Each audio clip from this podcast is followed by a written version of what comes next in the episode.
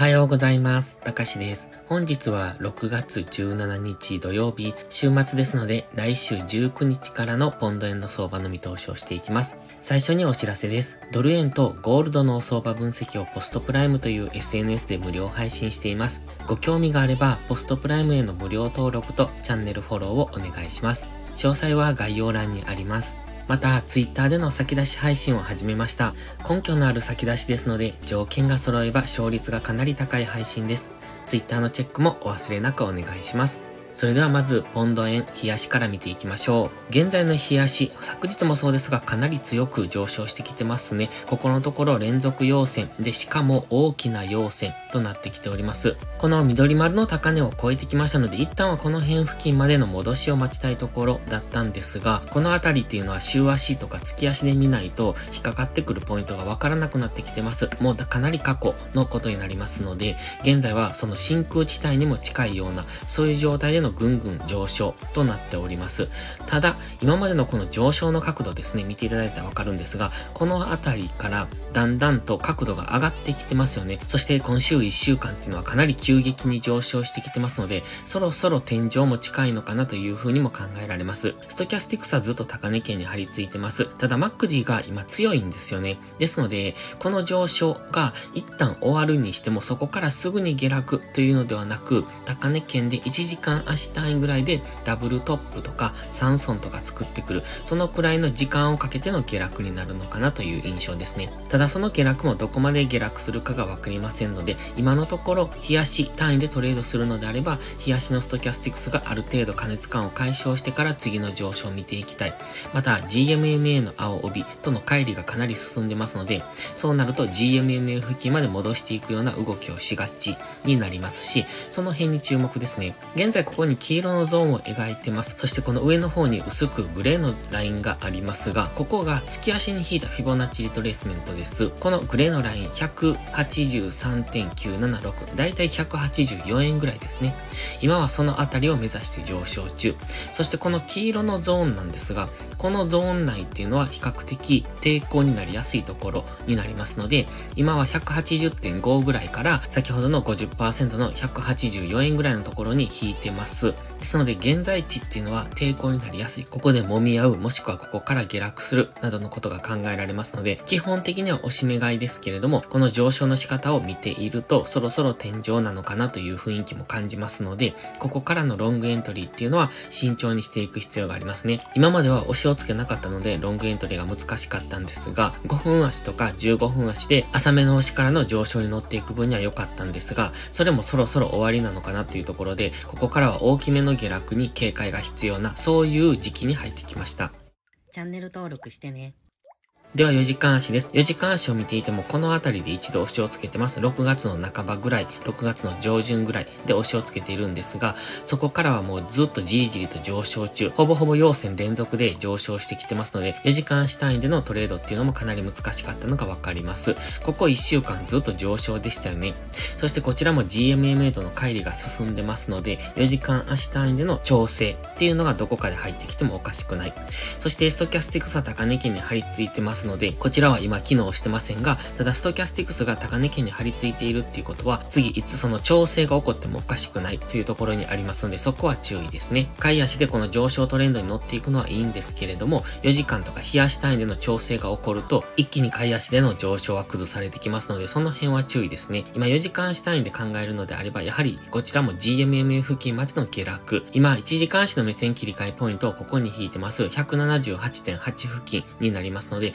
このあたりまでの調整の下落を待っておきたいんですが、今181.5ですので、かなり値幅がありますので、ここまで下落してくるかどうかもわかりません。ただし GMMA 度の乖離を埋めに行くとすると、178円、179円ぐらいまでの下落は全然ありますので、その辺は注意しながら、下がったところを買っていくというおしめ買いスタンスで行くのがいいですね。4時間足のマックディは一応強いんですけれども、上がったり下がったりしてますので、もし現在地付近、先ほど冷やした抵抗体に入ってきましたので、この辺付近っていうところで揉み合ってくると、4時間足がダイバージェンスに向かっていく可能性っていうところも考えておきたいですね。基本的には下がったところを買うんですが、今4時間とか冷やし単位でのトレードは難しいですので、やはり5分とか15分足ぐらいで見ておくのが良さそうです。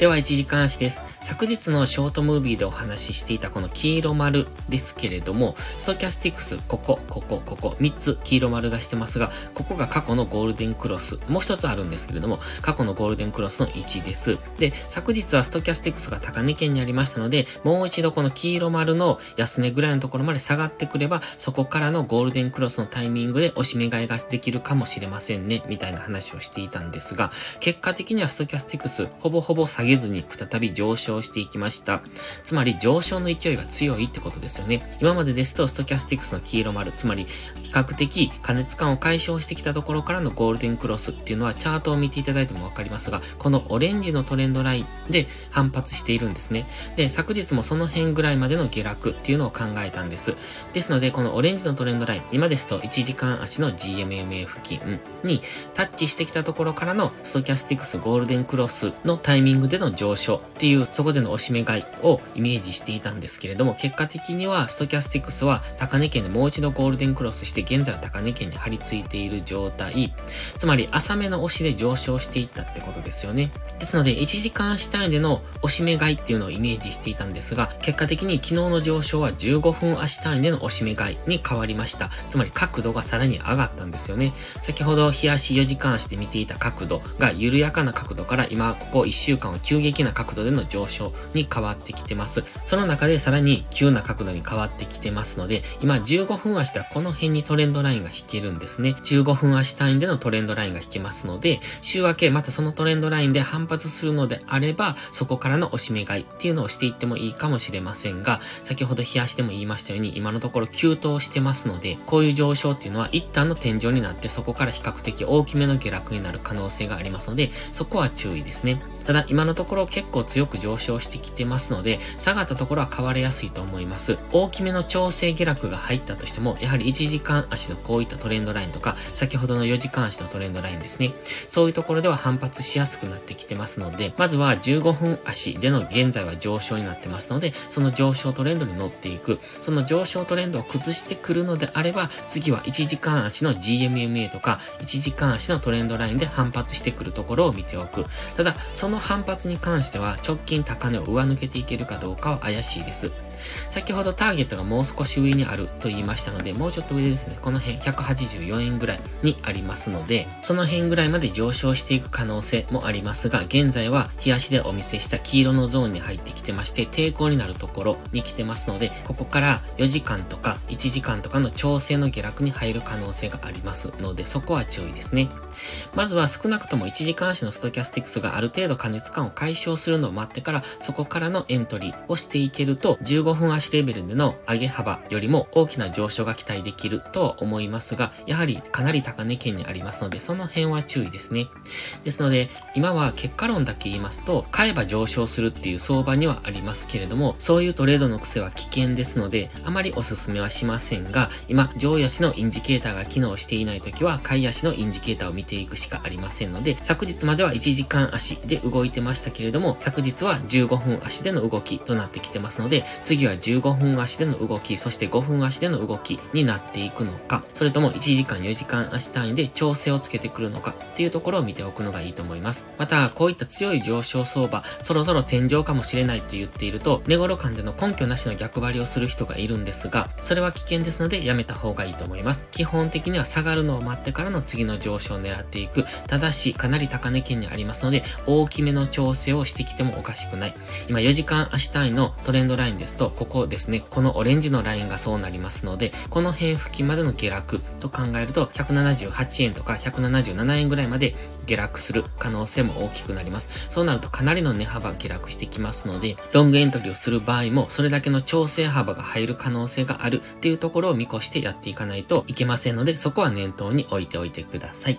それでは本日は以上です。この動画がわかりやすいと思ったらいいねとチャンネル登録をお願いします。そして最後にお知らせです。YouTube のメンバーシップでは初心者の方向けの丁寧なスキルアップ動画を毎週更新しています。トレードの基礎が学べるメンバーシップにご興味があれば一度お試しください。また初心者ではないけど安定して勝てないという方はポストプライムでのプライム会員をお勧めしています。こちらは YouTube のメンバーシップと違って2週間の無料期間があります。7月からプライム会員価格を値上げしますので少しでも気になる方はお早めの行動がお得です。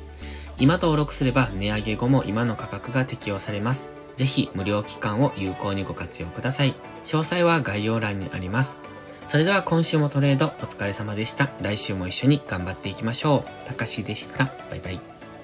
インジケーターの使い方解説ブログを書きました。GMMA、ストキャスティクス、MacD の使い方について詳しく書いてます。まずは一度目を通してみてください。きっとスキルアップのお役に立てると思います。インジケーターは何気なく表示させるのではなく、理解して使いこなすことが大切です。また、インジケーターを使ったエントリー手法のテキスト販売を始めました。こちらは初心者から中級者向けですが、初心者の方向けの初級編もご用意しています。勝つための聖杯なんてありません。だからこそ地味にコツコツとスキルを積み上げていくものです。このテキストはそんな方のお力になれると信じています。せっかく FX を始めたのですから、明るい未来を夢見て頑張りましょう。